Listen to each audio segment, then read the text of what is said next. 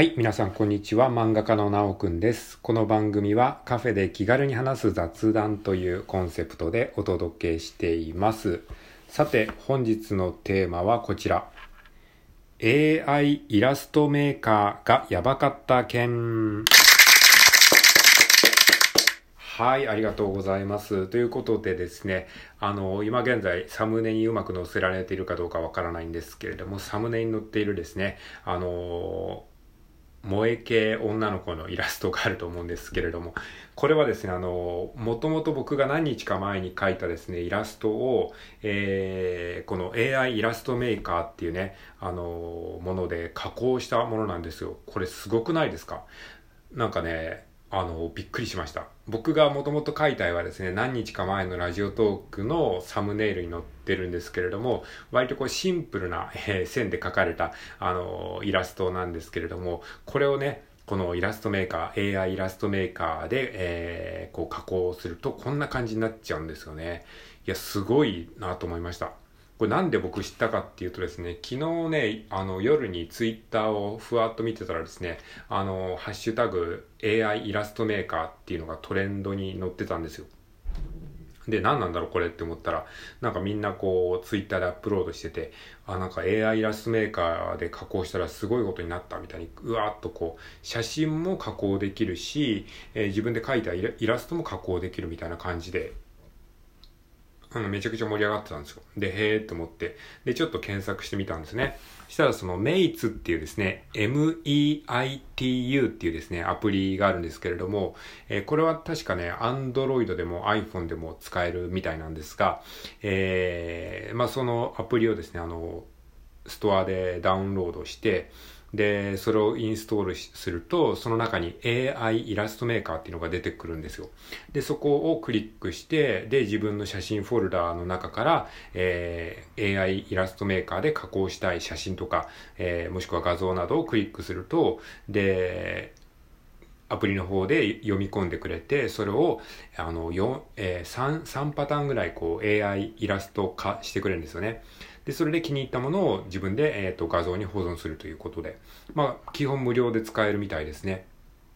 あの、まあ、もっとね、あの、いろんな機能を使いたいんだったら、有料になるみたいな、まあ、普通のアプリなんですけれども、でもその AI イラストメーカー自体は誰でも無料に使え、無料で使えるので、まあ、あの、もし興味ある方いましたら、えーぜひやってみていただきたいと思います。すごくね、面白いですね。ただ、注意点としてね、なんかね、まあ、噂レベルで、あの、これ中国製のアプリで、なんかその、アップロードした画像を、なんかこう、利用されちゃう可能性があるから、危険じゃないかみたいなことを言ってる人も、なんか一部いたので、まあその辺は自己責任ということで、あの、やっていただければと思うんですけれども、まあ僕はそんなにあんまり気にしないので、あの、別にいいかなとは思ってるんですけれども、まあそ、その辺ね、ちょっとあの気にする方は一応あの調べてみてください。はい。ということでね、あのいや、すごいですよね。本当に AI アートってね、ここ最近、えーちょっとしたこう話題になってますけれども、本当無料のアプリでね、こうやって自分が作った絵をね、あの、萌えイラストにしてくれるっていうのは、なんかね、本当にびっくりしましたね。ただね、この今サムネイルに上がっているこの僕がもともと描いたイラスト、えーなんですけれども、この AI アートでこう加工したらですね、指がですね、5本描いたはずの指が4本になってたっていうね、アクシデントがあったりね、しましたね。これはね、なんかね、結構いろいろ、いろいろっていうか、他の画像で試したんですけれども、そういう系の間違いがね、あの他にもね、ありましたね。なんかね、ギタリストがギターを弾いてる写真を読み込ませて、あの、イラスト化したらですね、ギターの、あの、ペグ、弦を回すペグが8本になってたりとかしましたね。だから多分その機械だから、あの、そういうのわかんないんですよね。弦、ギターの弦だったら6本だろうっていう普通、ね、人間だったらわかるけど、あの、そういう AI イラストっていうのは多分そういう機械的に処理してるから、ギターのね、ペグが8本になっちゃっても、そこにおかしいって気づかないっていうね、ところがね、すごい AI らしいなって思いました。だからその人間の指が4本になってたとしても、多分機械としてこれを人間の指っていう認識はしてないから、それがおかしいっていうことにも気づかないんでしょうね。まあ、その辺がなんか課題なのかななんて、えー まあ生意気にも思ったり、えーしましたけどね。はい。まあ、とはいえね、やっぱすごいですよね。本当になんか、えー AI アートがこんなにね、あの、進化したら、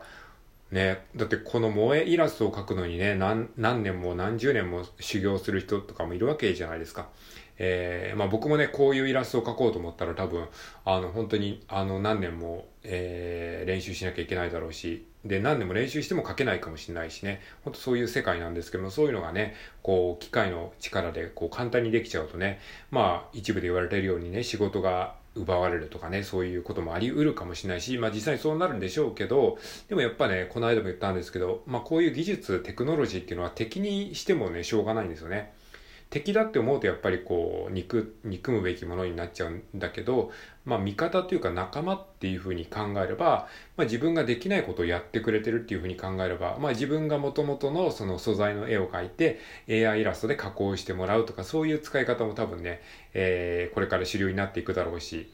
うん何ですかね。まあなんか例えば手書きで今までは手書きで書いてたけどそれをワープロで打てるようになったみたいな、そういう、まあ時代の変化もあったわけじゃないですか。だから自分で丁寧な字が書けなくても、えー、機械でこうパソコンとかで、えー、文字を打ってくれるって、もう今はそれは当たり前だけど、もしかしたら昔の人はなんか手書きで字を書くことが大事なことだ、手書きで美しい字を書くことが、あの、素晴らしいことだっていうふうに思ってた人からすると、ワープロなんかけしからんみたいにね、そういうふうに多分言われてたんでしょうけど、でも今そんなこと言う人は皆無ですしね。うん。だからそんな感じで AI イラストっていうのも、まあ今ではね、そうやって仕事が奪われるとか、なんかそういうことを言う人もいるかもしれないけれども、